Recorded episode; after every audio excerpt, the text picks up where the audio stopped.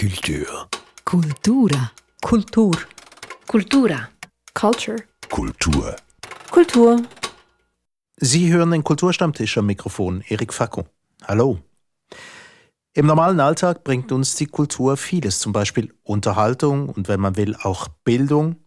In der Zeit, in der wir festsaßen und auch jetzt noch, da, trotz den Lockerungsmaßnahmen, ja, sind die Veranstaltungsorte und Lokale noch nicht normal geöffnet.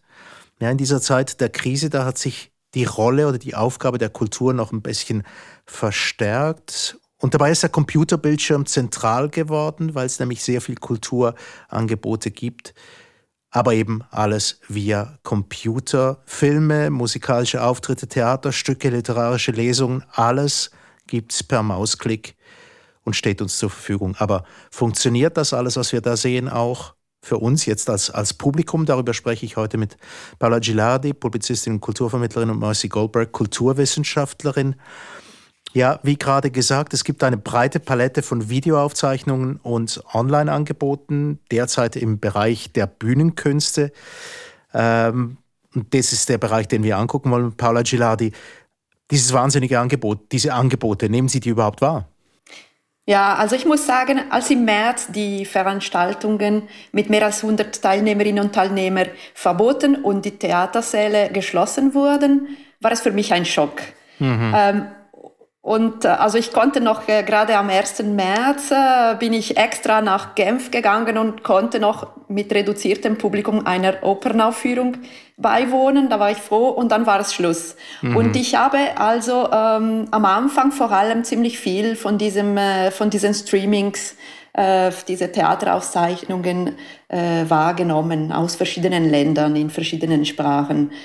Aber ich muss als Fazit sagen, äh, vorwegnehmend, dass das niemals den, das Live-Erlebnis äh, ersetzen kann. Warum das so ist, das werden wir garantiert äh, versuchen zu ergründen jetzt in der kommenden halben Stunde. Marcy Goldberg, wie sieht es bei Ihnen aus, dieses Riesenangebot, das da auf uns herprasselt? Ja, was machen Sie damit? Ja, es ist einerseits ein wunderbares Angebot, aber ähm, äh, man wird dann auch sehr rasch auch überfordert. Äh, an dem Tag, als das Montreux Jazz Festival angekündigt hat, dass sie fünfzig Konzerte aus dem Archiv ins Netz stellen. Also es war eine super tolle Nachricht und sehr großzügig von ihnen, aber es war gleichzeitig ein bisschen ein Gefühl von Stress. Irgendwie, oh, oh nein, jetzt muss ich auch noch fünfzig Konzerte noch schauen. Ähm, ja, also das ist ein bisschen ähm, die Qual der Wahl und äh, auch das sind Luxusprobleme auf eine Art, aber das ist, das ist das eine, dass das Angebot so riesig wurde auf einmal mit einem Schlag und sehr unüberschaubar, und dass wir auch nicht mehr Stunden äh, im Tag haben, auch wenn das Pendeln wegfällt. Ähm, ja, also so ein bisschen ähm, ein Gefühl von irgendwie, ja, jetzt muss ich fünfzig Konzerte schauen und mhm. hundert Filme im Monat April und, und, und, und, und, und. Und ähm, ja, wie es sich anfühlt, dann das alles zu Hause zu konsumieren. Zum Teil hatte ich schon vorher meine Erfahrungen damit gemacht. Ich kann das nachher ähm, im Detail erzählen. Zum Teil ähm, war es eine neue Erfahrung, mhm. ähm, wo wir erst am Herausfinden sind und am Ausprobieren, was, was funktionieren kann und, und was nicht und was uns fehlt und was vielleicht sogar besser ist in dieser Form. Ja, das werden wir jetzt eben herausfinden. Jetzt haben Sie beide von Ihnen ein Spezialgebiet. Marcy Goldberg, bei Ihnen ist das der Film. Paola Gilardi, bei Ihnen ist es äh, das Theater. Fangen wir aber bei Ihnen an, Marcy Goldberg. Im Film scheint dieser Schritt ja eigentlich gar keiner zu sein. Also das Heimkino, das ist ja schon längstens Realität. Schon zu Zeiten des Fernsehers, nachher mit D V Ds und so weiter und zwischendurch noch die V H S-Kassetten und heutzutage halt mit Streaming. Aber etwas fehlt. Der Kinosaal. Fehlt er Ihnen? Ja, der fehlt natürlich, und zwar aus, aus verschiedenen Gründen. Im Film kennen wir schon äh, länger äh, D V Ds und Streaming und äh, Heimkino und so weiter. Von dem her war das kein vielleicht äh, Umbruch äh, oder, oder wie, wie jetzt beim, beim Theater oder bei der Musik. Ähm, aber das Lustige ist, für mich war es eher so, dass ich ähm, die Filme zu Hause gestreamt habe, eher für berufliche Zwecke. Mhm. Äh, wenn ich Filme vorbereiten muss für eine Diskussion, wenn ich ich äh, über etwas geschrieben habe oder für einen Kurs, den ich gegeben habe, die Filme vorbereiten musste, dann habe ich sie zu Hause auf dem Laptop geschaut. Aber zum Spaß ähm, bin ich nach wie vor ins Kino gegangen mit einem Publikum, mit dem Dolby-Ton und äh, ja, es war mehr so ein Ereignis, es war eine, eine Veranstaltung, ein Event, Ausgehen und so weiter. Und ähm, ja, jetzt ist der Teil weggefallen und jetzt sitzen alle zu Hause und schauen Filme auf dem Laptop, wie ich vorher mit meiner Deformation professionell. Also von dem her ist das ähm, ja, ist eine interessante Entwicklung. Ähm, ich finde einerseits, Filme auf dem Laptop zu schauen, vor allem auch mit Kopfhörer, mit dem Laptop verbunden, man sitzt auf dem Sofa. Das Filmeschauen wird mehr, es wird dann ähnlich zum Bücherlesen. Mhm. Und das hat eine positive Seite auch. Man ist alleine zu Hause mit dem Film und man schaut den Film, wie wenn man durch ein Buch blättern würde. Und man kann auch so hin und her bestimmte Szenen nochmal schauen, wenn man etwas verpasst hat und so. Ähm, das ist eine andere Art der Konzentration. Mhm. Aber man, man lässt sich auch ähm, äh, sehr schnell ähm, ablenken und unterbrechen. Man, man schaut schnell die Mails, man antwortet das Telefon, man macht Pause und geht kochen und so weiter. Und das ist nicht die gleiche Konzentration Wie, wie im Kinosaal. Und der andere Punkt wäre auch der, der Austausch mit anderen Menschen, äh, die, die Diskussionen und die, die ähm, äh, Gespräche mit Filmemachern und Filmemacherinnen und so weiter, die, ähm, die jetzt wegfallen oder die im Internet verlagert wurden, aber mit einer anderen Wirkung. Mhm. Das heißt aber, es gibt neben den negativen Punkten, also der, ähm, das Social Event, darauf werden wir sicher noch zu sprechen kommen später, gibt es auch ein paar positive Sachen. Vielleicht äh, ja eine, eine im Moment konzentrierte äh, Angelegenheit, ein konzentrierteres Schauen, das dann aber sehr schnell auch unterbrochen werden kann. Also beides im, im Gleichen. Ähm, jetzt, wie ist es bei Ihnen, Paola Gilardi? Wie, wie sieht das aus? Ähm, Theater am Bildschirm, ein, ein viel größerer Schritt, wenn man so will. Ja, auf, absolut, ja. Und wie ich zu, schon zu Beginn gesagt habe, ähm, eben ich habe in den letzten Wochen ziemlich viele Videoaufzeichnungen von Theater, Tanz und auch Opernaufführungen angeschaut. Und Interieur habe ich auch ähm, oft mit Freundinnen und Freunden per Videokonferenz mich darüber ausgetauscht, so quasi den, den gemeinsamen Ausgang quasi so per Videokonferenz versucht zu ersetzen. Also quasi ähm, das, das soziale Event, das man sonst im, im, im im Theatersaal hat oder ja. nach der Theateraufführung, in der Pause, sich auszutauschen, genau. Das quasi auf die Art zu erledigen. Mhm. Genau, richtig. Aber wir so quasi das als Selbstexperiment versucht. Und manchmal hat das funktioniert, dann werde ich ein paar Worte mehr dazu sagen und manchmal gar nicht. Eben, wir haben hauptsächlich, oder ich wenigstens, äh, hauptsächlich Inszenierungen ausgewählt, die, ähm, die preisgekrönt oder sehr bekannt waren, die ich ver- vielleicht verpasst waren. Da war ich auch froh, die gesehen zu haben oder die Gelegenheit zu haben, die zu sehen.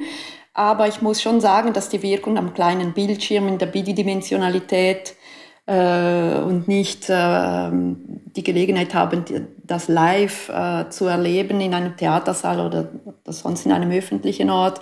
Ähm, es war häufig einfach enttäuschend. Und häufig habe ich wirklich einfach nur vielleicht zehn Minuten angeschaut und ich habe es nicht zu Ende geguckt. Ähm, und ich muss mal, da muss man auch einen Unterschied sa- äh, sagen. Also es gibt äh, professionelle Videoaufzeichnungen, also äh, Fernseh, die, die von Fernsehsendern gemacht werden, vor allem so Arte, drei sat, Z D F, die sind ziemlich gut gemacht.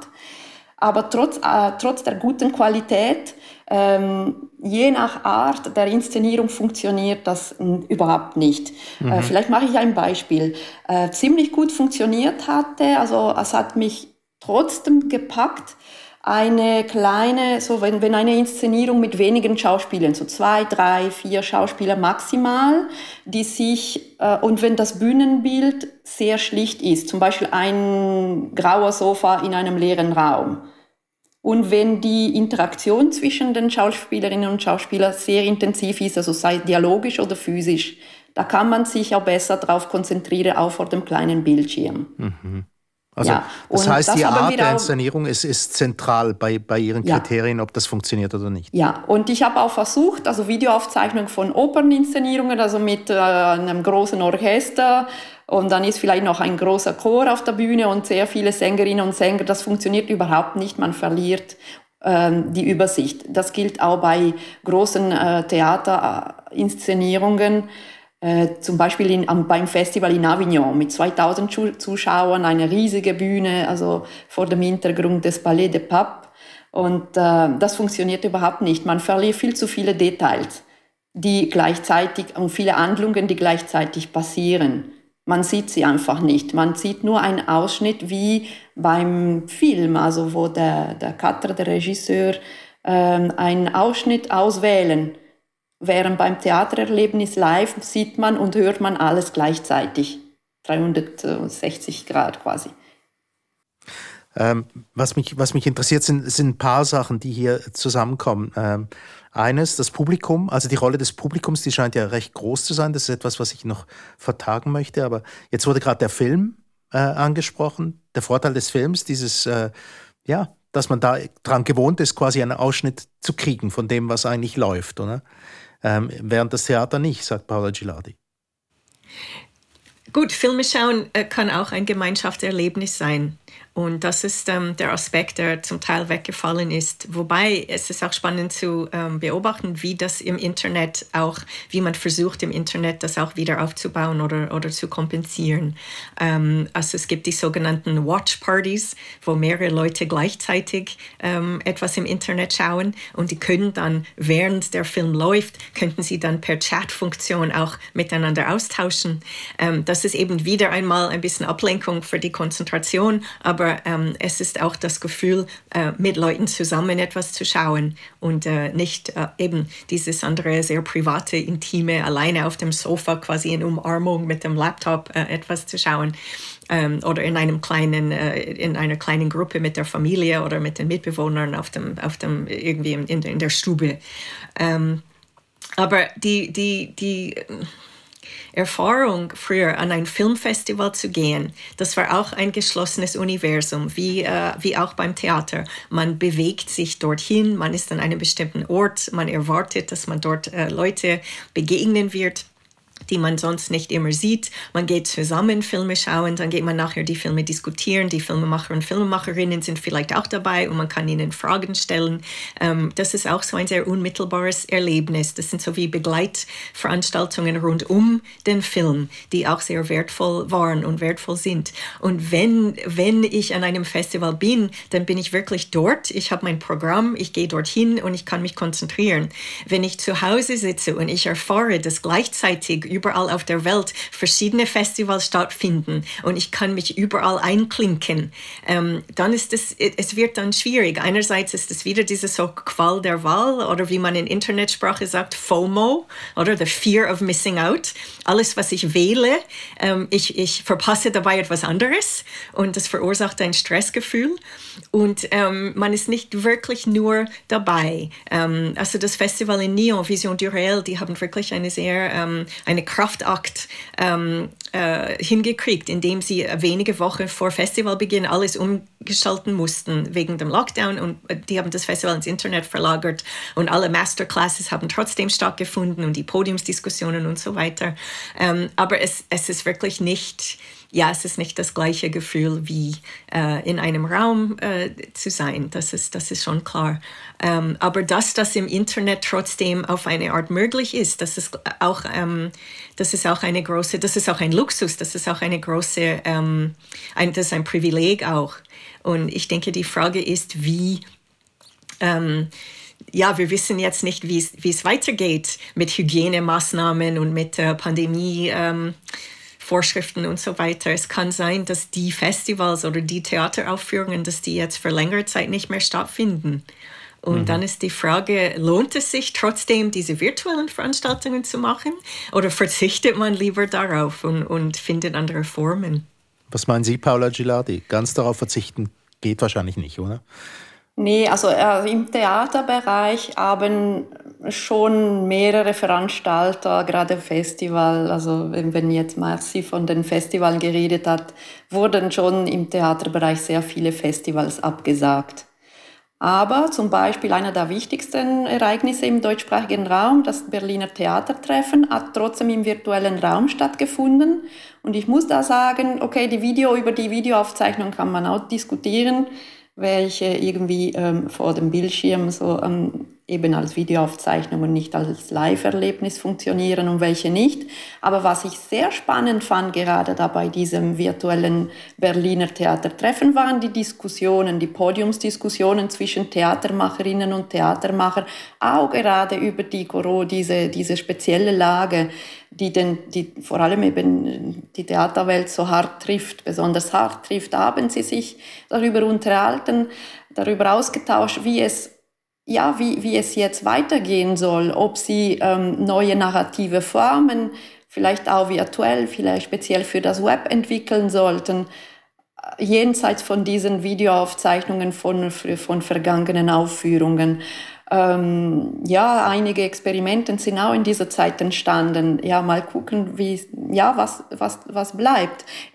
Etwas, was auch viele ähm, Künstlerinnen und Künstler gemacht haben, wenn sie darauf spezialisiert waren. Also man muss schon das Know-how haben. Einige haben das davor auch so, ähm, haben davor auch für das Radio zum Beispiel gearbeitet. Also sind in dieser Zeit auch viele Hörspiele entstanden, zum Teil auch auf Distanz. Jetzt, jetzt macht das die Technologie möglich, dass man äh, irgendwie äh, nicht unbedingt im gleichen Raum sich befinden muss, um eine Tonaufzeichnung machen zu müssen. Das machen wir ja auch.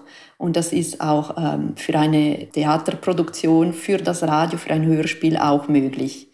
Das ist auch eine Möglichkeit zum Beispiel.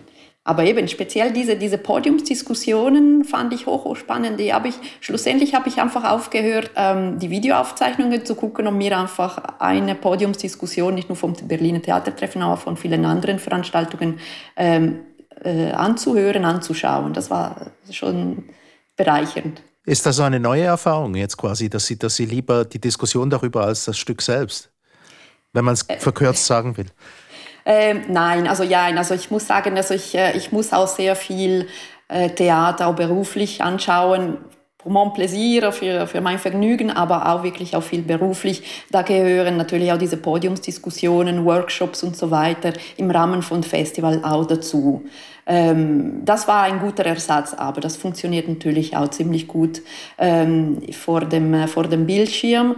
Ähm, Man, die, das Publikum, die Zuschauerinnen und Zuschauer konnten zum Teil auch Fragen stellen, via Chat, wie Marcy das auch äh, vom, vom Film, vom Filmfestival äh, erzählt hat.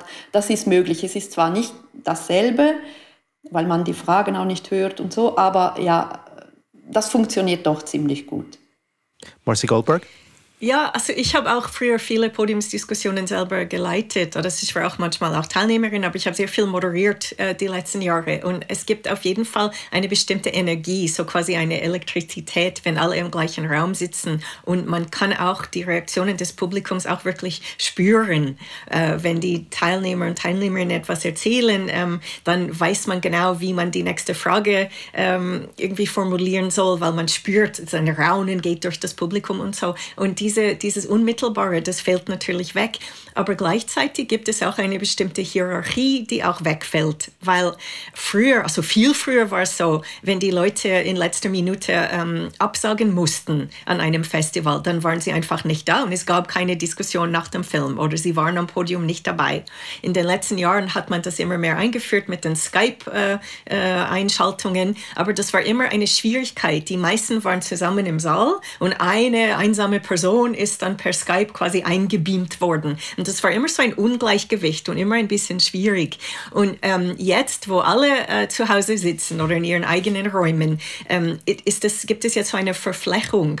Ähm, und man hat die Möglichkeit, mit Leuten von überall auf der Welt zusammen zu diskutieren. Das ist für die Festivals auch eine Art Freiheit. Man muss sich nicht mehr entschuldigen oder man muss nicht nur die Gäste nehmen, die vorhanden sind, sondern man kann in der Programmation auch ein bisschen freier sein und ähm, mhm. Auch je nach, äh, auch je nach Zeitunterschied, also je nachdem, wie weit weg die Leute sind und was für eine Uhrzeit, oder? Die Leute müssen entweder sehr früh aufstehen oder müssen sehr spät ins Bett manchmal, um teilnehmen zu können in einer anderen Zeitzone. Ähm, aber es gibt, ähm, das, es gibt jetzt die, die Freiheit auch noch, dass ähm, ja, ein Filmemacher in Kanada sitzen kann und mit Leuten aus der Schweiz diskutieren und der andere aus Russland ist auch noch eingeschaltet und, und äh, einfach dieses so durch den Globus durch äh, miteinander zu diskutieren. Das ist eigentlich eine, eine spannende Sache. Mhm. Ja, Paola Gilardi? Ja, genau, da, was du erzählst, Marcy, das, das ist auch im, im Theater so. Obwohl natürlich äh, Theaterfestival, die sind per se immer sehr international. Also die Leute werden äh, von überall eingeladen, auch für Podiumsdiskussionen, nicht nur ihre, um ihre Arbeiten zu präsentieren. Aber diesmal waren schon Diskussionen möglich, die vielleicht nicht möglich gew- gewesen wären, weil die Leute zu beschäftigt sind sonst ähm, und so weiter. Äh, zum Beispiel fand ich sehr spannend äh, eine Diskussion zwischen dem Regisseur Milo Rau aus der Schweiz, der aber in Köln lebt, und der war gerade, der musste ein spannendes Projekt im Amazonas mit, äh, mit, wirklich mit den Einheimischen, ähm, musste abbrechen.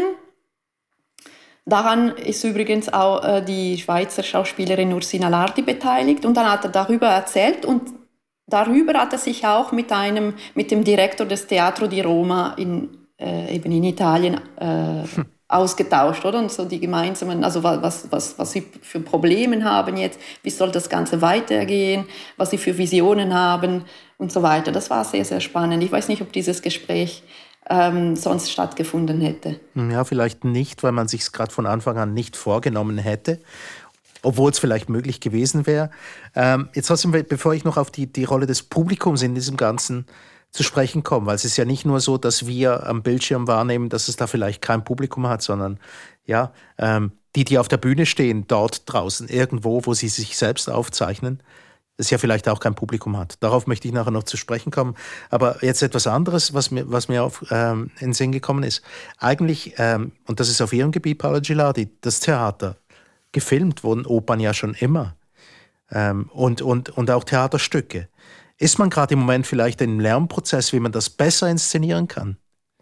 Weil man ja eben gerade lernt, durch die Masse, durch die Erfahrung, die wir jetzt gerade machen. Ja, wahrscheinlich. Also es gibt schon, ähm, eben wie ich vorhin versucht habe zu sagen, ähm, es gibt schon ähm, Aufzeichnungen, die wirklich mit einem klaren Regiekonzept, mit mehreren Kameras, also eine totale und eine Nah- oder zwei äh, Nahaufnahmen gedreht werden. Also wenn, wenn solche Auf- Videoaufzeichnungen mit einem klaren Regiekonzept und eben mehreren Kameran gedreht werden, dann kann es schon auch ein Erlebnis werden. Es ist aber sehr aufwendig und auch sehr teuer. Zum Beispiel, mhm. also ich glaube, dieses Jahr, das wurde so gemacht, also das Schweizer Fernsehen hat das sehr, sehr aufwendig zum Beispiel für La Fête des Vignerons gemacht. Ja, ich hatte ein Ticket genau für einen Abend, als es in Strömen regnete, das, die Vorstellung wurde abgesagt. Ich hatte also nur die Möglichkeit, das vor dem Bildschirm zu sehen. Ich muss sagen, das war nicht schlecht. Ja. Es ersetzt natürlich nicht das, das, das Erlebnis, dieses kollektive Erlebnis, das auch so eine wesentliche Rolle spielt.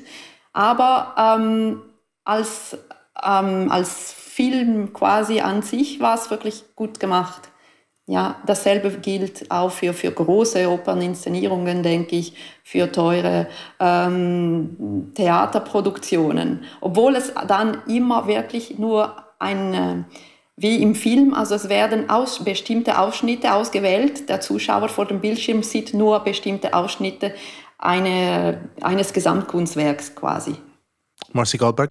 Aber Geld, die Geldfrage stellt sich auch von der anderen Seite, weil also diese Produktionen sind sehr teuer, aber stellt sich die Frage, wie viel kann man dafür verlangen vom Publikum? Und zum Beispiel die Oper ist oder notorisch dafür, man zahlt horrende Preise, um in eine Opernaufführung zu gehen und mit dem ganzen Drum und Dran sich schön anziehen und so weiter, aber die Tickets an und für sich sind sehr teuer. Und die Frage ist, ob die Leute bereit wären, so viel Geld zu bezahlen äh, für, eine, für ein Programm, das sie zu zu Hause bekommen und das sich dann nicht mehr so groß unterscheidet vom Fernsehangebot oder vom Streamingangebot. Wenn man zwanzig Franken zahlen kann, sage ich mal, und äh, ein Monat-Abo bei Netflix bekommt, wird man bereit sein, zweihundert Franken auszugeben für zwei Stunden Oper im Fernsehen. Also ich, ich glaube eher nicht. Und ich beobachte das auch mit Interesse, wie das in anderen Fachbereichen sich entwickelt. Ähm, zum Beispiel ähm, die Kunstmessen Oder die Kunstmessen, sie haben immer stattgefunden, damit die Galerien die Werke verkaufen konnten.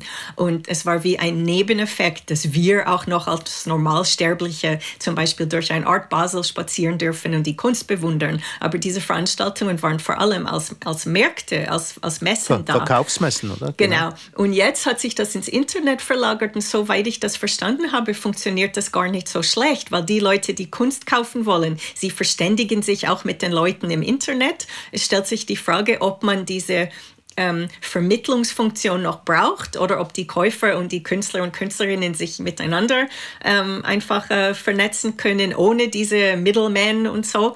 Ähm, aber äh, dass, äh, dass die Messen auch immer noch ein bisschen was an den Eintritten verdient haben, das fällt weg. Oder ich weiß nicht, wie viel die Leute bereit sind zu bezahlen, damit sie im Internet durch die Bilder klicken dürfen. Mhm. Und ähm, also ich denke, das ist eine, eine größere Frage, die sich, ähm, äh, oder die Kunst und Kultur, das ist nicht nur Es geht nicht nur um die Erlebnisse, sondern es gibt auch knallharte Geldfragen dabei. Mhm. Paola Gilardi? Ja, also ähm, ja, Marcy, du hast vorhin gesagt, ja, also Opern, die Opernwelt ist natürlich sehr speziell. Das ist vielleicht elitärer als, als andere. Äh, die Theaterwelt gar nicht mehr. Ähm, die Tickets sind verhält, verhältnismäßig nicht so teuer fürs Theater. Es gibt auch sehr viele, also Teilhabe, kulturelle Teilhabe wird im Theater sehr groß geschrieben. Ähm, es gibt immer mehr auch Mitmachprojekte. Ähm, ja. Ich habe es vorhin gesagt, ich möchte auf diese, die, die Rolle des Publikums auch zu sprechen kommen, dass ja vielleicht in gewissen von diesen ähm, Formen, die wir jetzt gerade erleben, gar nicht anwesend ist. Natürlich, man kann äh, alte Aufzeichnungen von Theaterstücken oder, ähm, oder so zeigen und da ist ein Publikum vorhanden, aber heutzutage hat man manchmal das Gefühl, dass ganz viel von diesen Angeboten irgendwo in einem, in einem menschenleeren Raum stattfindet. Wie wenn man heutzutage Bundesliga-Fußball guckt, Geisterspiele. Ähm, Stadion mit fünfzigtausend Leuten, darin dreihundertfünfzig Zuschauer. Ähm, das Publikum hat doch eine, eigentlich eine, eine recht gewichtige Rolle, oder nicht? Ja, absolut. Und ich denke, es ist für verschiedene Performer und Performerinnen auch sehr schwierig, ohne diese Feedbacks vom Publikum zu bekommen. Also auch nicht nur für die Komiker und Komikerinnen. Ähm, man erzählt einen Witz und man möchte wissen, ob das Publikum lacht oder nicht. Und wenn das Publikum lacht, dann geht man weiter und improvisiert und wird angefeiert gegenseitig. Und ähm, diese ganzen Rückkopplungseffekte, äh, die, die gibt's, die gibt's im Moment nicht. Und man, man merkt das auch. Also ich schaue ähm, vom amerikanischen Fernsehen diese Late-Night-Comedians, also die, die die Politik kommentieren am späten Abend, äh, Stephen mhm. Colbert, äh, Seth Meyers, äh, Trevor Noah und so weiter. Und es ist sehr spannend zu sehen, wie gut oder schlecht sie sich angepasst haben. Die einen haben wirklich extrem Mühe, ohne einem Live-Publikum, äh, ohne ein Live-Publikum äh, ihre Auftritte zu machen. Und für die anderen, ähm, ja, sie, sie haben wirklich wie so eine Beziehung direkt zur Kamera entwickelt und, ähm, und sie, sie, sie machen nicht diese Pausen, sie warten nicht auf einen Applaus, das nicht kommt, sondern sie sind mit einem anderen Rhythmus unterwegs und, und, und machen gleich weiter. Ähm, ich möchte in dem Zusammenhang nur ganz kurz eine Anekdote erzählen. Ähm, ein Kollege von mir, der Filmemacher ist, er ist ähm, in Paris stecken geblieben, ähm, als es zur Ausgang, als es zur Sperre kam. Und er hatte das Glück, äh, in einer Wohnung zu wohnen, äh, wo es einen Innenhof gibt. Und äh, jemand, der auf der gegenüberliegenden Seite wohnt, ist ähm, ein bekannter Bandoneonspieler aus der argentinischen Tango-Tradition. Er heißt Cesar Strocco. Ich hoffe, ich spreche das richtig aus. Strocco. Ähm, und er hat jeden Freitagabend für die Nachbarschaft Bandoneon-Konzerte gegeben. Er ist mhm. einfach im Fenster gesessen und hat gespielt. Und rund um den ganzen Hof haben alle ihr Fenster aufgemacht und haben zugehört. Und mein Kollege, der Filmemacher ist, Vincent Plus, er hat das aufgenommen. Und das war so berührend, auch noch in der Aufnahme, die er nachher auf Vimeo gestellt hat, damit wir es schauen konnten. Ähm, also diese Kameraschwenks rund um den Hof und man hat gesehen, wie alle in verschiedenen Stellungen und verschiedenen ähm, mehr oder weniger angezogen äh, ihrem Fenster gehangen sind und zugehört haben, wie er gespielt hat. Und am Schluss gab es immer einen riesen Applaus. Und man hat auch gespürt, wie dieser menschliche Kontakt funktioniert hat über den Hof und wie der ähm, Musiker sich auch so gefreut hat, dass er die Reaktionen von seinem Publikum gespürt hat. Mhm. Äh, und ich denke, ja, für die aus Macherperspektive ähm, ist es etwas, man, man, man spielt Musik nicht nur, weil man selber gern Musik spielt zum Beispiel, sondern man möchte für Leute spielen, man möchte schauen, ähm, mitbekommen, wie sie, ja, wie sie, wie sie Freude daran haben und äh, wie man zu dieser Wirkung kommen werden kann. Also in, in, in dieser neuen Zeit ist, ist ein bisschen noch offen. Das ist eben eine Frage, die mich ganz zum Schluss noch interessieren würde. Jetzt ähm, es gibt es neue Herausforderungen für alle. Wir haben dieses riesige Angebot per Mausklick. Ähm, wir haben es schon mal angesprochen. Fragezeichen, gibt es mal neue Formen? Haben Sie schon welche gesehen oder werden die noch kommen, wenn das hier anhält, dass wir, dass wir unseren Kulturkonsum quasi ähm, ja, größtenteils am Computer erleben? Werden da, werden da neue Formen entstehen? Was meinen Sie? Ich weiß nicht, also was, was man hört jetzt also speziell von, also in der Theaterszene, also ähm, zumindest in Deutschland, in der Schweiz muss ich ehrlich sagen, weiß ich nicht, ob, ob die schon proben können. In Deutschland können äh, ab heute die, die Theater, die Schauspielerinnen und Schauspieler schon ab heute wieder proben. Die sind schon am Planen und zwar vor Publikum, die scharren quasi mit den Hufen, die wollen Spieler und zwar vor Publikum, nicht irgendwie im, also online oder so. Ähm, was, also natürlich die aktuelle Situation, und das sagen, das sind sich alle Macherinnen und Macher, alle äh, äh, Theaterdirektorinnen und Direktoren einig, ähm, da die Tatsache, dass sie jetzt im September optimistischerweise wieder vor Publikum spielen können, die ihre Türe öffnen können.